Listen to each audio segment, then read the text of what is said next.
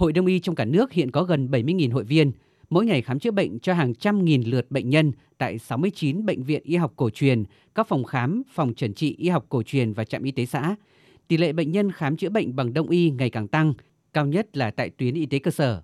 Theo Phó Giáo sư Tiến sĩ Đậu Xuân Cảnh, Chủ tịch Hội Đông y Việt Nam, hội viên Hội Đông y được cơ quan có thẩm quyền cấp phép hành nghề, nhưng hoạt động khám chữa bệnh do các lương y thực hiện lại chưa được bảo hiểm y tế thanh toán. Hơn 120.000 tỷ một năm bảo hiểm thanh toán cả ngành y tế thì chưa đến 1% cái số tiền đấy là thanh toán cho y học cổ truyền.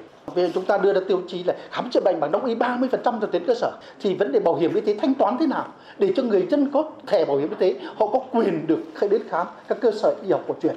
Hiện Hội Đông y đang đẩy mạnh việc kế thừa những bài thuốc hay, những cây thuốc quý của các ông lang bà mế, lương y có tay nghề cao, người có bài thuốc gia truyền chữa bệnh hiệu quả ở các thôn xóm bản làng. Tuy nhiên, trong luật dạy nghề, luật giáo dục đều chưa nói đến vấn đề đào tạo lương y.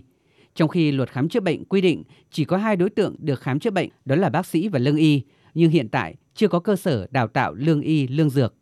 Trước bất cập này, Phó Ban tuyên giáo Trung ương Phùng Xuân Nhạ, trưởng đoàn công tác đề nghị. Cái chương trình chứng chỉ hành nghề hai là về cái đào tạo có chứng chỉ. Ba là các cái quy định về khám chữa bệnh và cái phát triển dược liệu. Yeah. Dạ. thì tôi đề nghị được các ông chí có cái đề nghị rất cụ thể. Gửi thì trên cơ sở đấy thì vụ chức năng sẽ tham mưu. Thì ban tuyên giáo sẽ có ý kiến với ban sư đảng bộ y tế. Và từ đấy thì chúng ta sẽ cùng nhau.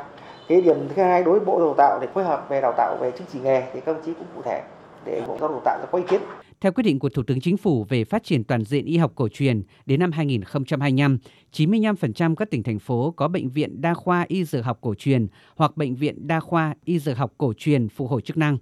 Tỷ lệ khám chữa bệnh y dược cổ truyền kết hợp y học cổ truyền với y học hiện đại đạt 15% tại tuyến trung ương, 20% tại tuyến tỉnh, 25% tại tuyến huyện và 30% tại tuyến xã.